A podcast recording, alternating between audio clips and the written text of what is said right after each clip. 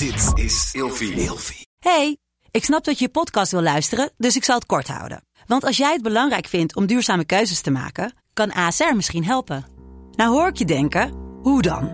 Nou, bijvoorbeeld bij het duurzaam herstellen van schade. Of de premies die we beleggen volgens ons duurzaam beleggingsbeleid. Dat bepaalt waar we wel en juist niet in investeren. Wil je meer weten over welke duurzame keuzes ASR maakt? Ga dan naar asr.nl slash duurzame keuzes. ASR doet het. Zo, dan kan je nu lekker naar je podcast luisteren. Wat leuk dat je luistert naar de podcast Seks, Relaties en Liefdes. De plek waar ik in gesprek ga met mijn gasten over alle onderwerpen waar eigenlijk veel te weinig over gesproken wordt. Dus luister, geniet en laat je vooral inspireren. Ja, lieve luisteraar, welkom bij een nieuwe aflevering van Seks, Relaties en Liefdes. En vandaag niemand minder dan Leen den Dievel.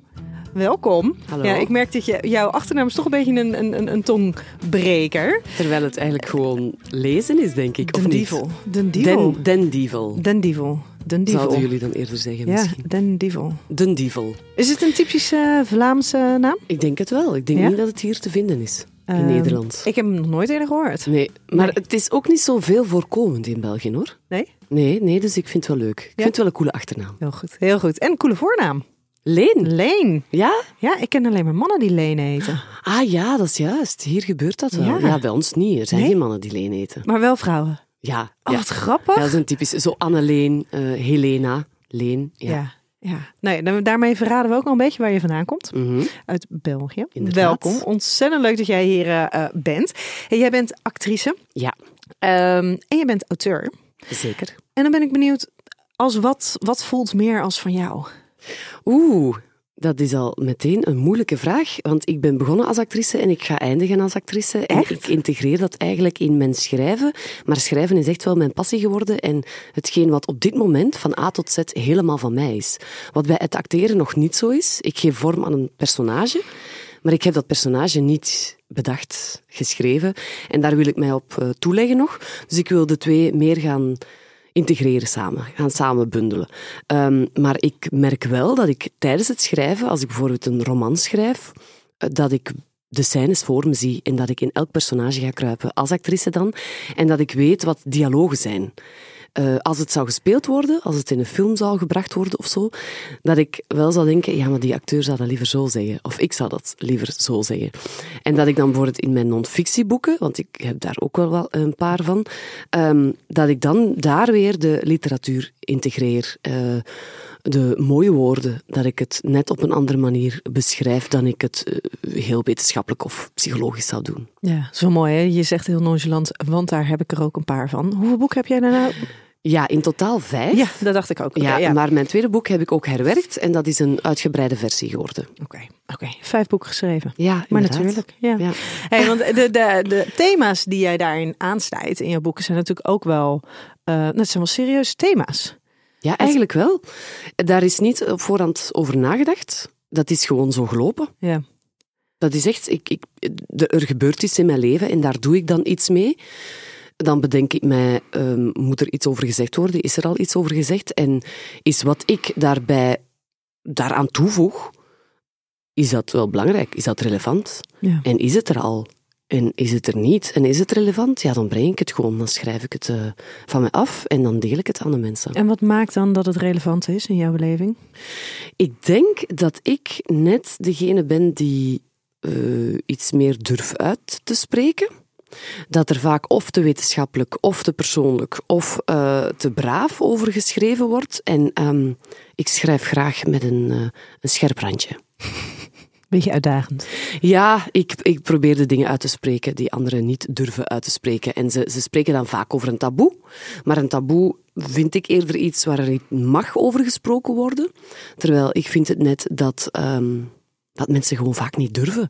Of de woorden niet Ja. vinden. En dan denk ik, ik leen mijn woorden even uit. Ja, ik Gebruik denk die dat- van mij maar. Ja, ik heb jou ergens daar inderdaad eerder iets over horen zeggen. En toen dacht ik, ja, maar het gaat inderdaad niet alleen over ehm, durven. Het gaat ook heel vaak over het ontbreken van Mm, woorden. Ik werk natuurlijk heel vaak heel veel eh, in, in, met seksualiteit en relaties. En dan merk je toch dat er echt zo'n bepaald eh vocabulaire is om dingen in uit te drukken. En Ja. dat je dus heel vaak een beetje of in de ordinaire ehm, woorden eindigt. Of in de extreme. Ja, Ja, ja. het is zwart of wit. En Ja. ik zeg altijd, het leven is als een kleurpotlodendoos. Je moet ze alleen willen openen en zien welke kleuren kan ik gebruiken. En ik kan eens een kleur gebruiken en denken, nee, dat is niet echt mijn kleur. Hoe ga ik het dan doen? En, en zo leer je pas wie je bent en hoe je communiceert. En dat is zowel in het leven zo, als in een relatie zo, als in als je iets wil schrijven. Ja. Hey, en thema's ehm, zoals psychologie en Mhm. ehm, relaties, de liefde, zijn jou ook niet heel erg vreemd. Want de boeken die jij hebt geschreven, die gaan ehm, over liefdesverdriet, over rouwen. Dat is mijn eerste boek. Ja, ehm, over eh, jouw paniekaanvallen. Mhm. Maar het gaat ook over euthanasie. Ja, En het gaat ook over, eh, en dat is een beetje de aanleiding eh, waarom wij nu in ieder geval in gesprek zijn, de zin van een kind. Ja. Ja, en dat is, jouw, dat is jouw laatste boek, mhm. Waarin jij inderdaad stilstaat bij het hele idee, of het hele concept van eh, wel of geen kinderen willen. En het hele proces daaromheen, waarbij mensen eigenlijk vaak helemaal niet nadenken over waarom ze wel een kind zouden willen. En waar, waarin heel veel mensen zich voortdurend eigenlijk aan het verantwoorden zijn waarom ze geen kinderen willen. Het is eigenlijk, ehm, ik merk dat het in Nederland zachter binnenkomt als in België. Ja? Ik had in België misschien voor de titel kinderwens moeten kiezen, zodat iedereen zich effectief aangesproken voelt. En nu lijkt het alsof ik op de barricade sta voor een kindervrij leven, terwijl het net is wat jij zegt, er zijn redenen om niet voor kinderen te gaan en er zijn redenen om wel voor kinderen te gaan. En de zin van een kind is zo'n titel die ik heb gekozen vanuit, het is een leuke woordspeling. Ik weet niet of ja, jullie dat hebben, kind en gezin. Mhm. Voilà, kind en gezin. Of heb je zin in een kind? Of wat is de zin van je leven? Is de zin van je leven een kind? Enzovoort.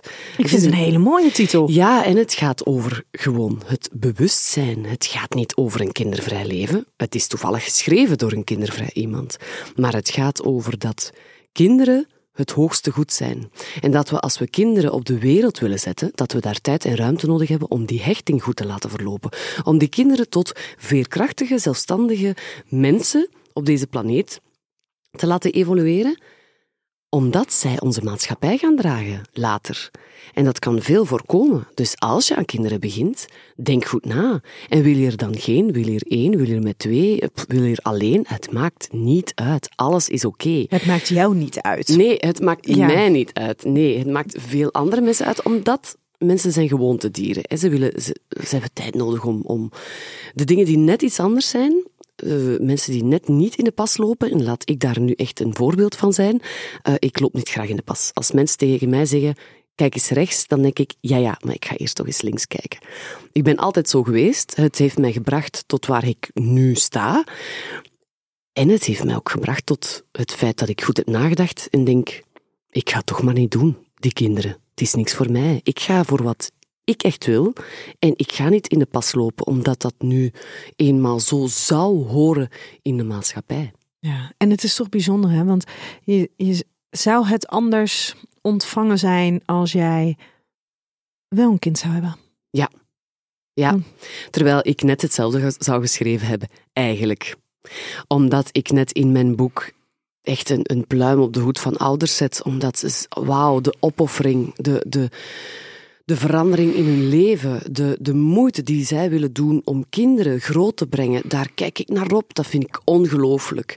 Ik kan daar de ruimte en de tijd en de kracht niet voor opbrengen, omdat ik wil ze na een dag opvoeden, zijnde wat ik voor doe in mijn lezingen en zo, en de dingen die ik schrijf en wat ik op, op social media doe. Ehm, ik wil ze na een dag dat afgeven. Ik, ik, ze hoeven niet per se van mij te zijn. Eigenlijk is dat de key. Ja. Ik, ik voed heel veel, kinderen op. Ik heb kinderen in mijn- omgeving, van mijn vrienden, van mijn broers, ehm, de leerlingen op school die ik dan ontmoet, de mensen die mij aanspreken op de social media, omdat ze ergens in mij ehm, iemand zien waar ze een vraag aan kunnen stellen. En dan denk ik, ik doe dat. Ze hoeven niet een, een dievel te zijn. En het is zo bijzonder, hè? Want heel veel mensen die ehm, bijvoorbeeld in- inderdaad een, een, een, onveilige hechting hebben, die zelf geen fijne jeugd hebben gehad, die maken de keuze. Daar zie je vaak of ik, ma ik maak de keuze, ik wil wel kinderen, want ik wil mijn kinderen een ander leven geven. En daarmee misschien ook wel een stukje van hun eigen jeugd ehm, herleven. Mhm. Anderen zeggen juist als ze een, een, een minder fijne jeugd hebben gehad van nee, ik wil dat niet, want ik heb nooit het goede voorbeeld gehad en ik, hè, ik, ik weet niet of ik dat kan en ik ben Mhm. bang dat ik mijn trauma's overgeef op mijn, eh, mijn kind. Eh, voor beide is natuurlijk allebei absoluut wat te zeggen. Maar als je dan kijkt naar, ehm, naar jouw jeugd, Mhm. die omschrijf jij juist als heel fijn. Ja, ik heb een fijne jeugd gehad. Eh, alleen, ik heb wel wat verantwoordelijkheden meegekregen. En eh, wij zijn bijvoorbeeld opgegroeid in een gezin waar het financieel niet zo geweldig goed ging. Ehm, maar daarvoor maakt het niet minder fijn. Het is wat, eh, er zijn wat meer hindernissen. Ehm, maar ik heb liefde gekend. Dus dat is wel heel wat. Ehm, en, maar ik denk wel dat ik door die verantwoordelijkheden, doordat ik wel, als je wel financieel wat, wat, wat laten we zeggen, wat struggelt, dat je wel sneller volwassen wordt als kind en dat je meer nadenkt.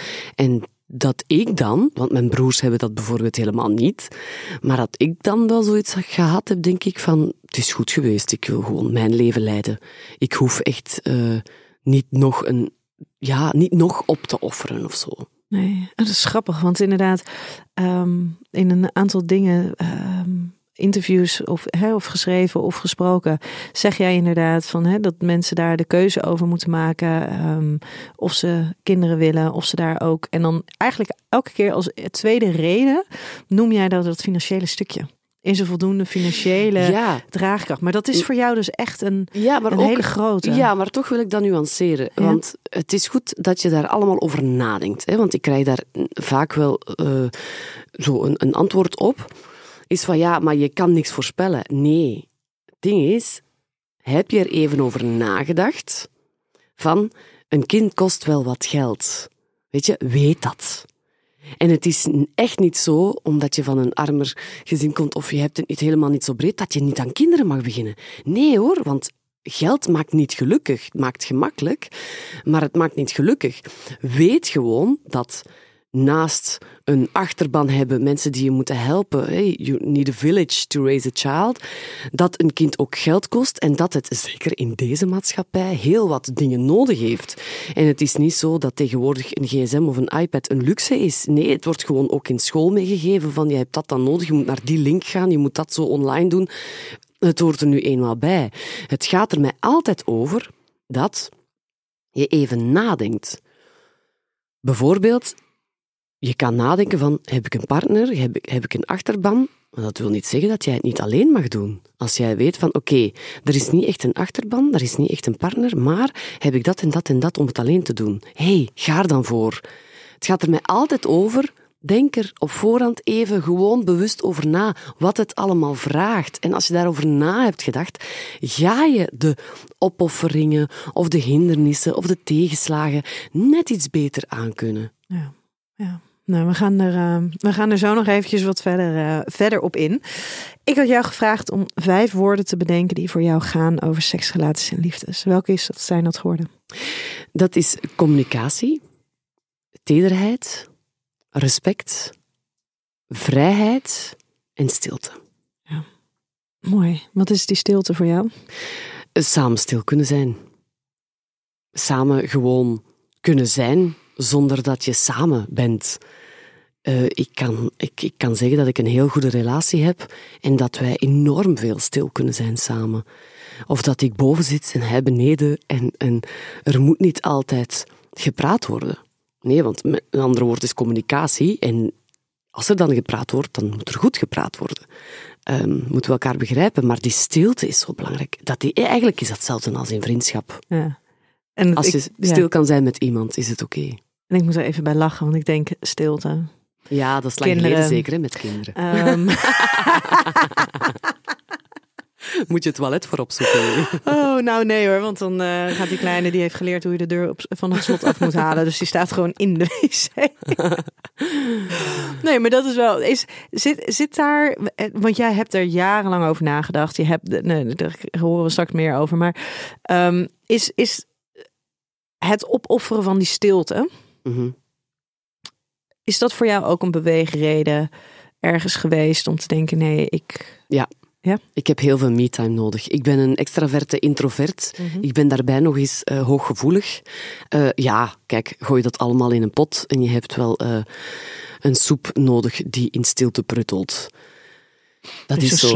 Ja, ik ben echt... Ik heb, ik heb die stilte nodig. Ik ben iemand die ehm, in de auto kruipt en liefst niet een, eh, een passagier bij zich heeft. Ik heb het graag stil. Ik moet mijn batterij opladen en zo doe ik dat. En als ik dan bijvoorbeeld zou thuiskomen en eh, mijn partner stelt meteen vragen, ik kan zeggen, oh nee liefje, nu niet. Nu, eh, even wachten. Ik ga even in bad of ik ga even... Ik kom direct zoals een kat als het... Als ik er zin in heb, kom ik langs en kom ik alles vertellen, maar even niet. Kan je bij kinderen niet doen. Als ze je aandacht vragen, dan moet je ze even aandacht geven, want zij willen het ook even kwijt. En jij bent hun belangrijkste eh, persoon op dat moment. Ehm, dus ik denk dat mijn karakter er zeker toe bijdraagt, of ik kinderen wil of niet. Ja. Ja, het opofferen van de stilte. ja. Ja, mooi. hey, vijf kutkeuzes. Je moet kiezen. Mhm. Nooit meer intimiteit of nooit meer seks. Nooit meer ehm, seks. Nooit meer zoenen of nooit meer knuffelen. Nooit meer zoenen. Verleiden met woorden of verleiden met bewegen. Verleiden met de woorden. Porno kijken of fantaseren. Fantaseren. Geven in de seks of ontvangen. Ja, ik ontvang wel graag. Waar ging jij even heen met je gedachten? ja, ik was, even, ik was daar even. Heel goed, heel goed. Ehm, ja, want wij gaan het dus hebben, of we hebben het net al gehad, over het, het bewust keuzes maken rondom ehm, het, het, het, nou ja, de kinderwens in brede zin. Toen ik jou eh, even sprak, toen benoemde ik eventjes snel van... hey, we gaan het hebben over eh, kinderloosheid, kinderloos zijn. En toen zei hij gelijk, ik gebruik het woord kindervrij. Of Ja, ik ben, Ik ben kindervrij. kindervrij. Ja, Vrij van kinderen. ja. Belangrijk wel. Ja? Ik heb daarvoor gekozen om zonder kinderen te zijn. Iemand die kinderloos is, voelt zich kinderloos omdat hij daar niet voor heeft gekozen. Die zou heel graag kinderen hebben. Alleen is het niet gegeven. De biologie, eh, het leven, situaties. En dan voelen ze zich wel los. En ik voel mij vrij. Het is echt wel een heel belangrijke nuance. En we mogen die mensen zeker niet vergeten. Want zij, en die heb ik ook heel veel ehm, ik heb iemand gesproken die, zich, eh, die kinderloos is. Ehm, ik heb het daar ook over gehad, omdat de zin van mijn leven, ik heb dat bepaald en dat is niet een kind.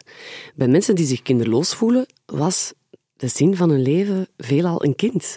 En ineens is dat er niet, dus die moeten op zoek naar een andere zin in hun leven. Dus daarmee ook weer de titel. Ja, dat is wel wat om die zin te gaan zoeken. Dat is net als mensen die ineens het lege nest-syndroom hebben. En die kinderen zitten ineens in het buitenland of, of ze hebben geen contact meer. Ja, wat gaan we doen met ons leven? Hoe gaan we dat doen? Of gaan we met pensioen? Of...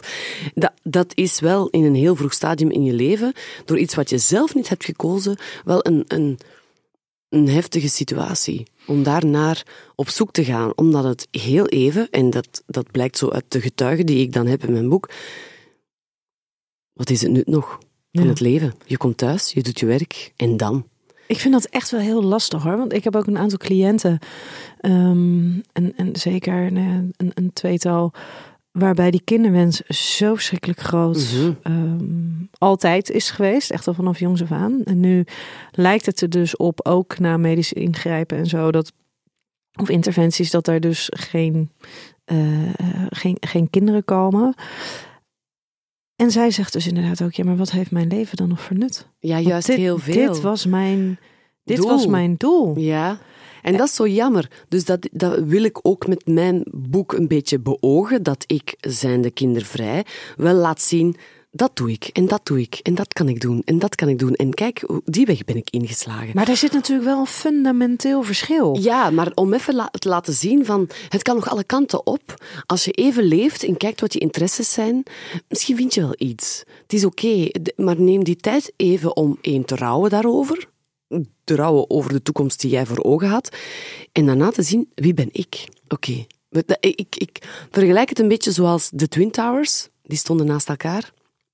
Die zijn ingestort. En ineens moet je je gaan opbouwen zonder, zonder die twin naast je. Hoe ga je dat doen, steentje per steentje, denk je dan? Gewoon even kijken. Hoe ga ik dat doen? Hoe ben ik stabiel? Wat, wa- oh, dat kleur zie ik graag. Ah ja, ik heb graag dat materiaal. Enzovoort. En zo ga je opbouwen. En je zal ook wel weer één geheel worden. Ja, maar dan moet je wel vertrouwen in hebben. En ik, dat is dus Ja. iets. ehm, jij hebt nooit een kinderwens gehad. Mhm, Eh, jij bent kindvrij. mhm. Ehm, ik weet niet of ik een enorme kinderwens heb gehad, maar er zat altijd een vanzelfsprekendheid in dat er kinderen zouden komen. Ehm, en die zijn er zonder enige moeite zijn ze er gekomen. Dus ik kan me dus ook lastig voorstellen hoe het is als je dus zo'n intens verlangen hebt. En die komt dus niet, die, die wordt niet vervuld, dat Nee. verlangen. Dus hoe zit het dan met dat gevoel van er vertrouwen in hebben van, oh ja, ik, er komt wel weer een moment waarop het zin, het, het leven zin gaat hebben, Ja, maar ook dat zonder kinderen. Ja, maar dat is net als mensen in een depressie. Hè. Je, ja, op een bepaald moment. Dat is gewoon verder leven en elke dag kijken, oké, wat is een lichtpuntje in mijn leven? En ik denk dat dat even door, door een zwart gat gaan is. Het gaat niet van, van, van vandaag op morgen. Hè. Eh, je moet die mensen tijd geven. Het is daarom, er moet ook in de maatschappij tijd gegund worden. En ze moeten erkend worden, die mensen, in hun verdriet. Ehm, want ik vroeg bijvoorbeeld aan die getuigen van, ja, wat voel je? Ik, ik, ik zie een mama die gewoon geen mama geworden is. Maar hoe voel je? Ja, zegt ze, ik voel mij geen mama. Want ik hoor daar niet bij. Maar ik voel mij ook niet in jouw kamp, want ik heb daar niet voor gekozen. Ik zit ergens tussenin. En dat is iets wat wij wel moeten gaan herke- erkennen en herkennen van... Wacht eens, dat zijn mensen die zich wel net hetzelfde voelen als die groep, maar die bij die groep moeten gaan. Dus dat is zo een, een um, denk dat de omgeving daar een heel belangrijke rol in speelt. En dat wij hen moeten ondersteunen in hun gevoel en hun verdriet enzovoort. Dus we mogen die niet gaan categoriseren. Um, ik denk dat, dat we dat allemaal een beetje samen moeten doen. En dat het, ja, dat is bij elke tegenslag en bij elk verdriet en bij elk rouwproces zo, dat je kan zoveel mensen rondom je hebben, maar je moet het altijd nog zelf doen. Uiteindelijk is het dus een dat eenzaam stukje. ja, maar dat is bij alles zo. Um, Het is een eenzaam stukje en het enige dat wij kunnen doen is denken, oké, okay, wij willen luisteren en we zijn er en we willen zeker je verdriet erkennen. En voor de rest, ja, dat vertrouwen, vertrouwen moet altijd worden opgebouwd. Ja. Altijd. En het is natuurlijk ook iets wat niet alleen nu speelt. Hè? Als je bijvoorbeeld tussen de 30 en de 40 bent, om maar even wat te zeggen. Um, maar op het moment dat je dan vervolgens um, ergens tussen de 50 en 60 bent en je mm. ziet in je omgeving dat alle mensen uh, kleinkinderen gaan krijgen, ja. dat dat dan ook weer, weer een heel dat, rouwproces met zich meebrengt. Of je, komt dan, je wordt dan ouder en je partner sterft of zo, en je denkt, ja, hier ben ik nu dan. Ja. Zo, hè, wat mensen aan mij vragen bijvoorbeeld, van ja, en dan? Ja, want jij hebt wel een sterven. hele lange tijd al een relatie, een gewoon een stabiele ja. relatie. Dat is er. En zelfs met die man wil ik geen kinderen. nou, dan is het wel echt heel duidelijk. Dan ben je wel heel erg Want hij zal zo'n goede papa zijn. Oh. Ja, ja. Nou, daar gaan we straks uh, uh, nog even heen. Ik heb uh, stellingen voor jou. Mm -hmm. Als je oprecht geen kinderen wil, dan weet je dit al in je tienerjaren. Het is iets wat in je zit, niet iets wat je op latere leeftijd bedenkt. Ja, ben ik niet mee akkoord. Dat verandert. Ja? Ja, tuurlijk verandert dat. Het kan zijn dat ik binnen twee jaar toch ineens iets heb van... Oh, damn, ik voel het nu. Maar dan ga ik rationeel beslissen... Nee, we zijn over de veertig. We hebben echt gezegd dat we dat niet gingen doen. En we hebben erover nagedacht en zo. Maar dingen veranderen. Situaties veranderen. Hechting verandert. Partner verandert. Uh, ja, wens kan ook veranderen. Hoe ouder je wordt, hoe meer je principes overboord gooit. En het is... Um, ik, dat is iets wat ik in Brief aan mijn kind uh, zeg. Soms past een jas gewoon niet meer. Hoe blij je er ook mee was toen je ermee kocht. Dus je kan in je tienerjaren zeggen, ik wil geen kinderen. En dan er ineens zes hebben. Of je kan gewoon de situatie, kan jou een kind hebben gegeven. En je denkt, ja, ik ga dat houden. Ik ga dat gewoon doen. En het kan je grootste geluk zijn. Of, uh, of je hebt kinderen door een situatie. Je denkt, oh, had, ik het, had ik het geweten.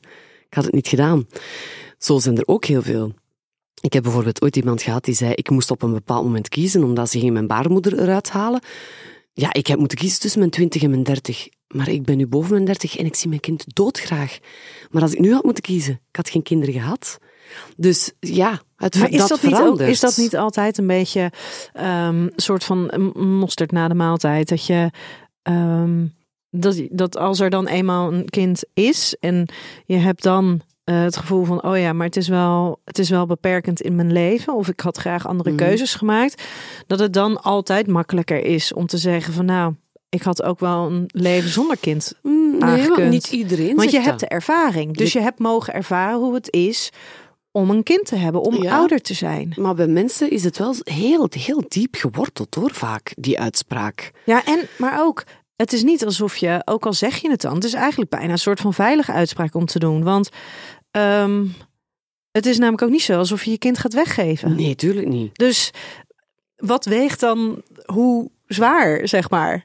Ja, dat is een gevoel, denk ik. En dat is heel individueel. Ik bedoel, er zijn mensen die zeggen van, oh, ik geniet van mijn tijd alleen, hè, als de kinderen er even niet zijn. Ehm, maar er zijn ook mensen die zeggen, ik had dit niet gedaan als ik dat had geweten. Nee, maar dat is toch altijd zo? Maar dat is het hele ding. Je kan er niet op voorbereiden. Ja, nee, Je kan er niet kan op je er niet op anticiperen. voorbereiden. Maar je kan er wel, en dat is net de essentie van het boek, denk ik, of wat ik wil vertellen, is: het gaat milder zijn als je erover hebt nagedacht. Als je even al die factoren bijeen hebt gegooid en gedacht van: oké, ik weet dat, ik weet dat, ik weet dat. Oké, ik ben er mij van bewust. Maar de wens is groot. Ja, ik ga het doen. Ik ga het kunnen. Als je dan denkt van, wow, dit is... Je gaat, het gaat minder impact hebben, denk ik, als je erover hebt nagedacht. Terwijl als je in de wilde weg gewoon aan het begin van, ja, ik wil nu ik ken de kinderen en ik ga er gewoon voor, dat je dan, baaf, die roze wolk is er niet. Die kinderen zijn er. Je hebt geen slaap meer. Het is moeilijk. Er is geen seks meer. De relatie gaat slecht. Je hebt even geen werk. Of je doet dat werk omdat je denkt, ja, ik moet de kinderen eten geven. En je denkt, oh, ik had er beter op voorhand na, over nagedacht. Had het beter de impact kunnen voorspellen. En ik denk dat dat iets is wat ik al heel mijn leven wel doe. Elke beslissing die ik neem, in C doe ik die met mijn buik, maar ik weeg altijd af. Dus ik, ik denk iets, ik denk, ik wil dat. Wacht, even nadenken. En dan begint mijn ratio. Als ik dat doe, dan dat. Als ik dat doe, dan dat. Oké, ik beslis toch dat, initieel, wat ik wou beslissen. Maar als het dan slecht uitdraait, dan heb ik er al over nagedacht van hoe ik dat dan zou gaan aanpakken. Want Ja, dus dan het kan komt je twee dat een beetje kanten op. incasseren. Ja, ergens. Het, is, het gaat niet over anticiperen. Het gaat ook niet over. Je kunt niet voorspellen hoe dat het leven gaat. Maar je kan er wel, als je ergens al hebt over nagedacht, dan komt het minder hard binnen. Daar ben ik echt van overtuigd. Stel nou dat, hè? Jij krijgt over. ehm, je bent nu 40. Mhm. Stel over twee jaar. Denk je toch, oeh, hij kriebelt. je begint erbij te lachen. Ehm, je partner denkt dat ook. En jullie hebben een stabiele relatie. Hebben een goed sociaal vangnet. Financiële situatie is goed. Zou jij dan ergens kunnen overwegen om te luisteren naar het gevoel of met, nou ja, alle, hè, met dit boek, met alle uitspraken die jij hebt gedaan over geen kinderwens hebben, zit daar dan ook al een soort van een principe ding dat je Ah, denkt, nee. oh, dit kan ik niet maken nu. Daar ga ik echt niet mee bezig zijn. Als er op dat moment een wens zou zijn ineens. Ik, ik ga ervan uit dat ik echt rationeel, en ook mijn man is ouder ook. ehm, binnen twee jaar is hij dan 50. Denk echt niet dat we daar nog aan gaan beginnen. En we, hebben daar zodanig over nagedacht. En we genieten, wij willen nog zoveel reizen en we willen dat en dat doen. Nee, dat, dat zou niet overheersen. Maar ik zeg echt nooit, nooit. Want dat is iets, ja, als het dan toch komt, eh, weet ik veel. Maar ik ga echt niet bang zijn om als er ineens binnen drie... Of, ik ga iets anders zeggen. Ehm, ik ga binnenkort stoppen met mijn anticonceptie, omdat ik wil echt eens zien wat mijn lijf doet. Ja, kijk. We zullen zien wat mijn lijf doet, maar we gaan voorzichtig zijn. We gaan anticonceptie gebruiken, hè, toch, maar het zal niet in mijn lijf zitten. Ehm, stel je voor dit, dat die anticonceptie faalt. Oh boy. Dan wat? Ik heb een abortus gehad ooit. Ja, ik wil, die, ik wil dat niet meer.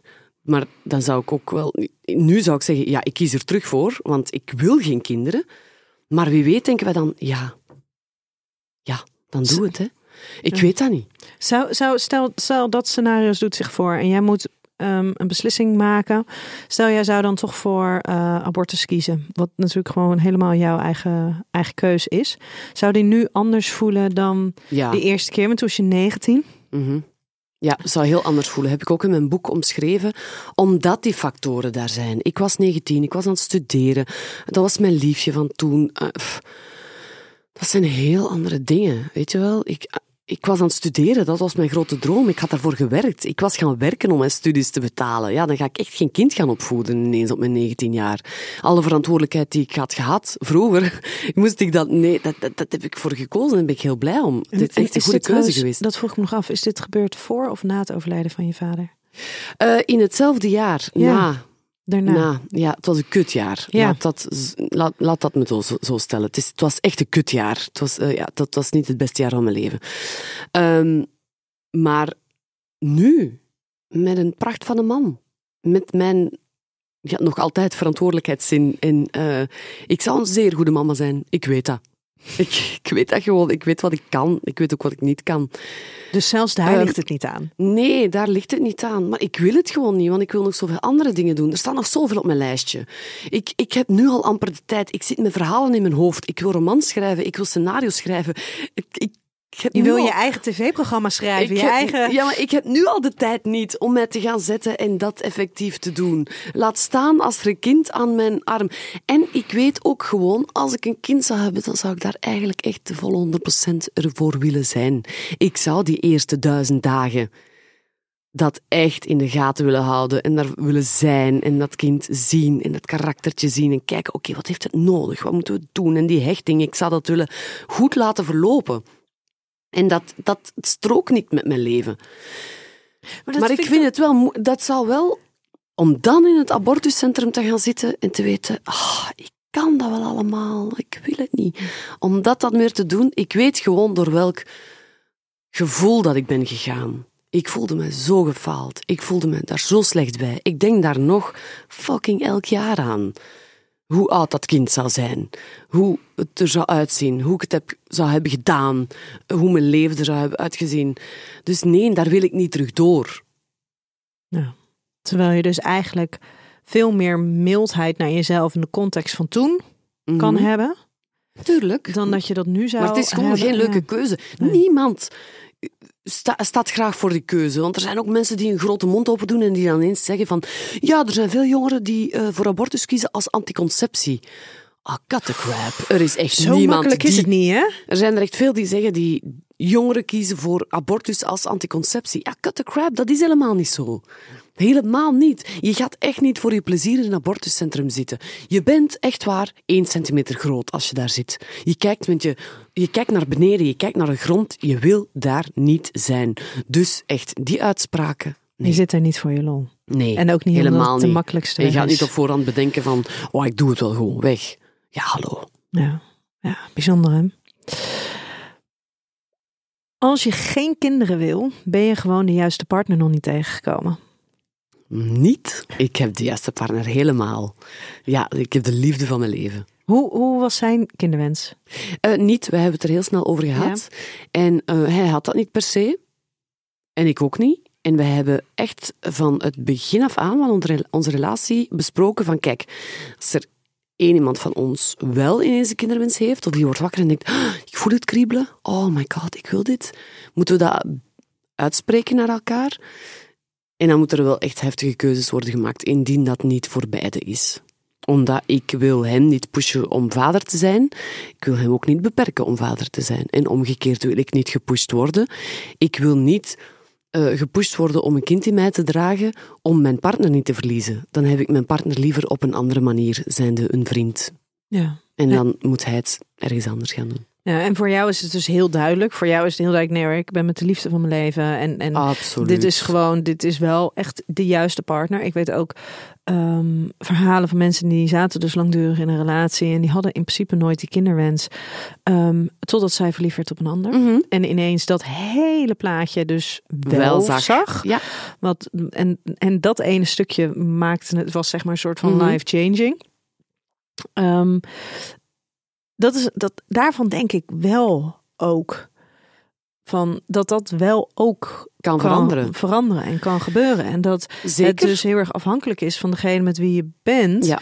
Ehm, of, of, of je dat gevoel hebt of niet. Of je Mhm. dat samen aandurft. Of Ja. je het vertrouwen hebt dat je dat met z'n tweetjes kan. Absoluut. En ik denk, als men daar heel eerlijk over is, als men dan dus opnieuw verliefd wordt en met die persoon wel, dat er toch ergens iets niet, nog niet volledig was in de relatie. En ik, in onze relatie is echt alles volledig. Het is oké, wij zouden dat zo hard aankunnen. Wij staan met onze neus in dezelfde richting. Ach, we zijn nu tien jaar samen. We zijn nog altijd verliefd op momenten eh, dat we soms echt zo denken, oh, ja, ik heb het nog. Ik, ik voel het nog. Ah, ik zie hem zo graag. En het is echt zo, ja, dat is, ik, dat weet ik echt wel zeker. Het is met hem ook niet. Ja, dan zal het echt niet met een ander ook zo zijn. Nee. Hoe reageert jullie omgeving erop? Eh, ik weet dat mijn moeder wel zo in het begin zo het jammer vond. En ik weet dat een van mijn broers het wel ook spijtig vindt dat ik geen kinderen zou hebben, maar intussen is dat echt allemaal gaan liggen. En is dat oké? En zelfs, want ik heb een gesprek gehad met mijn moeder in het boek, en zelfs zij zei op het moment van het gesprek van, ja, tegenwoordig, ik denk niet dat ik nog zal voor kinderen gaan. En ik zei, maar moeder, je bent een moederkloek, je bent echt geboren moeder, je had er tien willen hebben. Ja, zegt ze, toen. Maar we zijn echt een heel andere maatschappij. Ik zou er niet voor kiezen. En waarom niet? Omdat het drukker is. Het is drukker in alle opzichten. Is het drukker? Is het moeilijker? Is het. ehm Tja, het is een andere wereld. Het is in, in vergelijking met tien jaar geleden is het al een andere wereld. Dus ehm, we hebben echt wel die tijd de ruimte nodig om de kinderen stabiel en veerkrachtig op deze planeet te laten voortbewegen. Was het voor jou belangrijk dat je moeder die woorden uitsprak? Ja, ik vond het wel fijn om dat te horen, ja. Want, want op momenten dat ik het erover had, eh, was dat wel ja, een klein leentje. En, en uiteindelijk ja, vond ik het wel geruststellend van, ah, maar het is oké, ze begrijpt het. Ja. We zijn zover. Ja, ik weet wel dat echt voor mij was heel duidelijk dat ik dat ik eh, en natuurlijk dan zijn er ook kinderen, maar toen was het heel duidelijk nee niet meer. En ik weet dat mijn moeder nog twee keer een opmerking heeft gemaakt van oh ik zou het en haar relatie met eh, met de jongens is heel erg goed en ehm, dat ze dus opmerkingen maakte twee keer van het zou misschien toch wel heel leuk zijn als er nog zo eentje zou komen. Zo blijven we willen. Ehm, en, en ze zou het nooit pushen, ze zou het nooit kwalijk nemen. Maar ik voelde haar verlangen naar nog zo'n relatie. Ja, Naar nog zo'n diep, een, ja, een, een, een, een relatie van haar met een kleinkind waar zij zo intens gelukkig ja van. terwijl misschien is het niet dezelfde relatie, want Nee. dat is een ander kind, dat is een ander karakter. Dat is ook absoluut zo. Maar dat is, dat is eigenlijk het enige moment dat ik even heb gevoeld van dan misschien. ehm, Voor maar- die moeder. Ja, Nee, en ik snap ook wel dat het zo niet werkt. Hè? En daarmee is natuurlijk ook niet de slechte keuze gemaakt. reden, Maar dat was, reden. dat was het enige wat bij mij op gevoelsniveau even binnen kon komen. Dat ik dacht, oh ja, dit is dus hoe het dan voor haar is. En dit is dus de consequentie van eh, mijn keuze, onze keuze Mhm. op haar. Maar dat vind ik ook heel belangrijk, en ik heb dat ook aangehaald in mijn boek. Eh, dat zijn ook de mensen die overblijven. Ja. Ik ben niet alleen kindervrij, zij voelen zich misschien kinderloos. Nu heb ik het geluk dat ik twee broers heb die zelf kinderen hebben. Dus mijn mama is, geen, eh, is wel oma geworden. Hè. Die is niet kinderloos of kinder, Kleinkinderloos. kleinkinderloos, zou het zo zeggen. Maar zo zijn er ook ouders. Dus daarvoor heb ik het boek ook geschreven. Voor zij die even willen lezen en misschien willen begrijpen, ah, daarom is het waarom mijn kind die keuze maakt. En misschien kan ik er wel in komen als ik dat even lees. eh, als ik het even genuanceerd laat binnenkomen. En, maar daar is ook tijd voor nodig. Dus zij hebben ook een rouwproces. Want een kleinkind is iets anders dan een kind. Ja, absoluut. Als je de 40 nadert, is het voor op de lange termijn gezonder als je jezelf ervan overtuigt dat je echt geen kinderwens hebt. Goh, dat weet ik niet. Ik vind dat een heel moeilijke stelling, omdat ja, alles kan veranderen. We hebben het net een paar keer gezegd. Dus als je dan 41 bent, kan het nog veranderen, of 42. Allee, dat is zo... Ik ben blij dat ik het zeker weet. Maar wanneer weet je het zeker? Ja, ik heb het echt goed afgewogen. Ik heb er een programma over gemaakt, ik heb er een boek over geschreven, ik heb de partner van mijn leven. Ik, eh, ik heb er echt heel goed over nagedacht. Er is echt niks in mij die zwanger wil zijn. Er is echt niks in mij die een kind wil opvoeden. Als ik kinderen hoor jengelen, dan denk ik, oh, ben ik blij dat dat niet in ons huis is. En mijn partner en ik kunnen dat echt naar elkaar kijken, zo van, ja, wij gaan straks naar huis. Nee, heel blij. Ja. Het is echt oké. Ja, maar ik het. vraag het me dan af, hè? want dan heb je ze, maar dan, dan, dan word je dus 40, om, hè, om maar even een leeftijd te Mhm. noemen, toevallig jouw leeftijd. Maar dat is natuurlijk wel altijd echt zo'n soort van zo'n harde grens voor mensen. En wat nou als je dus eigenlijk wel een kinderwens ergens hebt of hebt gehad, maar dat je dus nooit een partner bent tegengekomen om mee in vervulling te laten gaan, of je hebt nooit nou, de wens gehad om dat in je eentje te Mhm. ondernemen, of nooit de mogelijkheid gehad om dat in je eentje te doen. Ehm, ja, zou het dan, is het dan beter voor jezelf om eigenlijk een soort van je kinderwens te bagatelliseren? En, en te zeggen van nee, maar hij was ook niet zo sterk, want anders had ik al eerder actie ondernomen. Ah, of dan, nee, dat is niet waar. Het leven is gewoon zoals het leven is. Ik heb ook een getuige in mijn boek en die is... eh, ik dacht kindervrij. Helemaal niet. Die is kinderloos eigenlijk. Ehm, door het leven is er geen kind gekomen en dan ontmoette ze de liefde van haar leven en dan lukte het niet. En dan... Ja, ze had graag een kindje gehad eigenlijk. Dus dat is... Je moet dat helemaal niet bagatelliseren. Als jij kinderwens hebt, heb je een kinderwens. Ja. Klaar. En die mag ook achteraf nog komen. Ja, tuurlijk. Dat was, ik herinner me nu een, een, een gesprek, dat heb ik ook in een podcast met eh, Marjolein van Koten. Zij is eh, cabaretier en zij Mhm. heeft heel lang, ehm dat is een hele tijd geleden, dus ik moet het even goed zeggen, ehm angststoornissen gehad. Mhm. En zij dacht dus dat het beter was als zij geen moeder zou worden, want zij zou toch niet voor het Ah, kind kunnen ja, zorgen. maar dat is weer een verkeerde reden. Dus Ja. de- er zijn echt verkeerde redenen waarom mensen kinderen willen. Om een geschiedenis goed te maken, om eh, niet eenzaam te zijn. eh, weet ik veel, er zijn ta- tal van redenen. ehm, maar er zijn ook slechte redenen om geen kinderen Ja. te... Dat is een slechte reden, want dat heeft er niks mee te maken. Nee, en toen was zij, eh, op een gegeven moment kwam zij dus ehm, de, de, de partner mee met wie ze nu samen is. Daar is Mhm. een hele fijne, liefdevolle relatie mee. Maar die kwam ze ook pas laat, wat later in het leven tegen. Ehm, en toen werden dus ook de mentale, mentale welzijn werd, werd, nou ja, werd beter voor haar. Ehm, en toen dacht ze dus ineens ook, ja, shit. Ja, Nu had ik het best gewild. ja Met deze partner. inderdaad. En dat is dan het leven. Die gewoon loopt zoals het loopt. Ja. En dat is dan ook weer het vertrouwen zoeken om, om, om, om te kijken van ja, kijk, wat kan het leven mij brengen dan zonder die kinderen? Hè? Ik heb nu die partner en ik ben nu mentaal oké. Wat kan ik daarmee doen? Dat is de, de zin van het leven gaan zoeken ergens. Of gewoon leven. Ja. En kijken van, kijk, die ruimte die ik heb gekregen. Want ik noem het altijd zo de zin. Wat is de zin van je leven? Soms is het leven ook gewoon het leven. Het leven gaan, opstaan en je leven doen. Ehm, maar de ruimte die je hebt gekregen, wat kan ik daarmee doen? En Ja. misschien wel ook leuke dingen. Ja.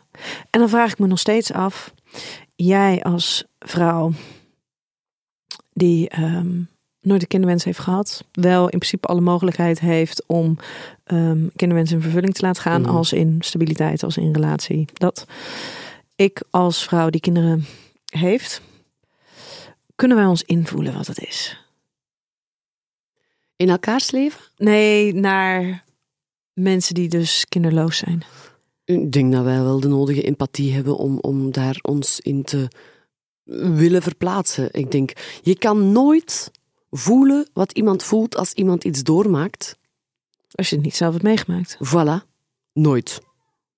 Zo, dat, maar je kan wel willen voelen en willen begrijpen. En ik denk dat dat toch al het grootste deel van het percentage is dat we kunnen invullen en er voor die persoon dan kunnen zijn. Maar natuurlijk, allee, eh, ik weet, ik ken nog een, een voorbeeld. Ik, ik weet ehm, dat ik ooit naar een vriend zijn, zijn, de begrafenis van zijn papa was geweest. En ik zit daar in die kerk en mijn beste vriendin zit naast mij en die zegt: oh, Je kunt het je toch niet voorstellen, hè? En die kijkt naar mij en die zegt: Sorry, ja, jawel. Maar ik zeg: Nee, je hebt gelijk. Tuurlijk kan ik het mij voorstellen, maar zelfs op dit eigenste moment is dat gevoel, wat hij nu voelt, op dit eigenste moment, al zo lang geleden. Dat ik ook weer denk: Oh my, wauw, ja, dat was. Ik moet er alweer gaan inkomen van wow, heftig dat dat wel was. Eh, laat staan iemand die het inderdaad nooit heeft meegemaakt. Ehm, zelfs dat vraagt voor de nodige wil of begrip om terug in die situatie te komen en weer te weten van ja, zo voelde dat. Dat is hetzelfde als liefdesverdriet. Je kan liefdesverdriet hebben gehad en dat hebben gevoeld en weten wat het is, maar op het moment dat jouw vriend liefdesverdriet heeft en jij hebt er totaal geen, dan moet je toch even weer de wil en de ruimte en de, het begrip hebben van, ah ja, ja, juist, dat is heftig. Dus we moeten er wel echt ervoor zijn en niet zeggen van, het komt wel goed. En, want we vervallen heel snel in die dingen van, het komt wel goed, want ik weet dat ik ben er doorgegaan. Nee, nee, nee, nee, nee, nee. Op dat moment is de intensiteit keihard. Ja. En komt keihard binnen en- dan, dan is het gewoon kut. Ja, er was laatst iemand en die sprak ik en die, eh, die zei dat hij een eh, vriend had gehad die heel erg eh, liefdesverdriet had. En hij had het een beetje afgedaan met het komt wel goed joh, er komt wel weer een ander. En toen had hij zelf, een tijdje later had hij zelf echt heel erg liefdesverdriet. En toen is hij naar hem toegegaan om aan te geven van sorry dat ik zo heb gereageerd. Ja. ja. Ja, want het is En dat vond ik zo mooi. Ja. Toen dacht ik, oh ja, dan ben je dus bewust van hoe je toen hebt gereageerd. Mhm. En hoe je er toen eigenlijk misschien dus niet helemaal hebt kunnen, eh, kunnen zijn. Ja. En dan ga je nu dus terug om nog even aan te geven van hé, hey, sorry. Dus daarom zoeken de mensen die in dezelfde soortgelijke situatie zitten elkaar op en dat is goed. Het is goed dat mensen die zich kinderloos voelen eh, Facebookgroepen vinden enzovoort, eh, die ook kinderloos, die zich kinderloos voelen. Nu, daar wordt er ook niet altijd genuanceerd, want dan is het zo precies, die staan dan op de barricade van mensen die zich kindervrij en hoe durven ze, ze hebben goede lichamen, ze willen geen kinderen en, dus dat kan ook heel extreem gaan. Eh, dus de mensen, ah, er is zoveel nood aan nuance en dat probeer ik te brengen. Ehm, ja, ik vind zo. Je moet nooit zo in het ene eh, hokje gaan staan om het andere te bekritiseren. Nee. We moeten echt zo de wil in de ruimte nemen om elkaar te willen begrijpen. En dat vraagt tijd. Vaak. Absoluut. De grootste reden om toch aan kinderen te beginnen als je het niet zeker weet, is uit Mhm. angst spijt te krijgen. Nee.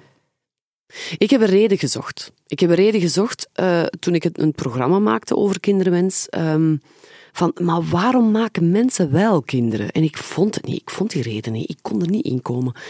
En met het boek te schrijven heb ik het wel. Hannah Arendt zei: Er is een kans om niet de wereld opnieuw te doen, maar wel om nieuwe dingen in de wereld te laten komen. Nieuwe uitvindingen, nieuwe manieren, nieuwe gedachten, nieuwe... En dat vond ik zo'n mooie reden. En ik dacht, als ik voor kinderen was gegaan, dan zou dat de reden zijn. Van, oh, iemand nieuw die iets nieuw kan brengen. Een nieuw individu die wie weet wat gaat doen. Of met een klein steentje welke rivier gaat eh, verleggen. Ah, heerlijk. Dus dat vond ik, vond ik echt een goede reden. Spijt is geen goede reden, want, wa- of angst, of, dat is nooit een goede raadgever. Nee, maar het is wel natuurlijk wat je heel vaak hoort hè, bij mensen. Mhm. Van wat nou als ik nu de keuze maak om het niet te doen, maar later spijt krijg. Je zal nooit spijt hebben als je er, eh, dat je er goed over hebt nagedacht. Dus dat is al een deel van de spijt die je kan wegnemen, door er dus bewust over na te denken. Want dat is de vraag die ik stelde aan, aan mijn beste vriendin. Ik zei, ik ben daar nu zo mee bezig. Is dat omdat ik dat toch wil? Is dat nu een kinderwens? En die zei, nee, jij bent er gewoon goed over aan het nadenken, zodat je later geen spijt kan hebben dat je er niet over hebt nagedacht. Ja. En er goed over na hebben gedacht, is ook de dingen in de weegschaal leggen van het kan zijn dat mijn partner weggaat, het kan zijn dat mijn partner eh, doodgaat, ik ben dan alleen, wat dan? En dan denk ik, ja, dan is het zo. En dan zie ik dan wel, ik zal wel, als ik er bewust mee bezig ben, mij ook bewust gaan omringen met mensen die misschien ook geen kinderen hebben. Er is nu bijvoorbeeld een Facebookgroep. eh, ik, ik doe ook eh, radio eh, in België. En ehm, we hadden iemand aan de lijn vorige week die een Facebookgroep heeft opgericht. De Child Free Club. Omdat zij zo dacht van ja, ik heb heel veel vrienden met kinderen, maar ik wil dan uitgaan of ik wil eens op café gaan. En ja, dat is soms met die kinderen of soms gaat het dan over de kinderen. En ik heb een club opgericht, mensen kunnen daarbij en we gaan dingen doen. We gaan gewoon op- café als kindervrije mensen. En ik zei, maar zijn er mensen die zich even kindervrij willen voelen dan ook welkom? En die het even niet over de kinderen willen hebben? En die zei, ja, zeker. Maar ik wil gewoon mij kunnen omringen met mensen, zodat ik op een bepaald moment niet alleen sta, omdat al die... Het is ook zo, wij worden ouder en zelfs al heb je kinderen, al heb je geen kinderen, we gaan niet elke dag op café meer. Het is niet meer zo. Wij zijn gewoon ook blij dat we met een dekentje op ons naar een serie kunnen kijken en denken, hé, hé, het is vrijdagavond, lekker thuis. Dat is zowel met als zonder kinderen. Dus, ehm, maar ja, omring je wel met de mensen ja, waarbij je je goed wil voelen of waar je later bij misschien een goede vriendschappen kunt uitbouwen. Ja. Heel veel mensen zeggen het is egoïstisch of je bent egoïstisch Mhm. als je voor je eigen belangen, je eigen welzijn en je eigen leven kiest en dus geen kinderen wil. Mhm. Maar het is eigenlijk ergens ook heel egoïstisch om te denken dat jij ehm, een goed genoegen persoon bent om kinderen te krijgen.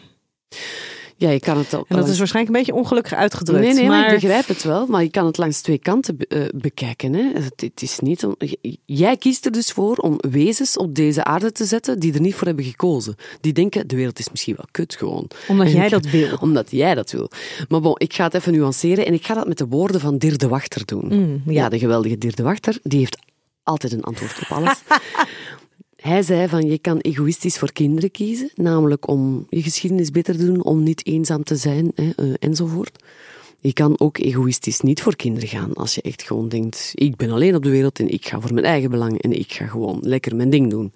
Je kan ook altruïstisch voor kinderen kiezen en denken van, oké, met zo'n reden van, hey, nieuwe kansen op de wereld, of ik ga voor pleegkinderen, of ik ga adopteren, of ik wil gewoon een, een groot gezin die er kan zijn voor andere gezinnen en dat we elkaar kunnen helpen. Je kan ook altruïstisch niet voor kinderen gaan, door bijvoorbeeld, zoals ik doe, dan lezingen te geven op scholen, boeken te schrijven, die tijd en ruimte te nemen om iets in, op de markt te brengen die wel kunnen helpen misschien voor mensen die geen tijd hebben omdat ze dan kinderen hebben, om dan even een boek te lezen daarover, of een podcast te luisteren enzovoort. Of zoals hij zei, van ik heb twee ooms die ergens in, in, in het buitenland zaten en die daar dan goed deden voor de mensheid. En die hadden ook geen kinderen. Dus het kan beide kanten op. Als je maar er bewust over nadenkt. Ja, maar dat, dat is de essentie.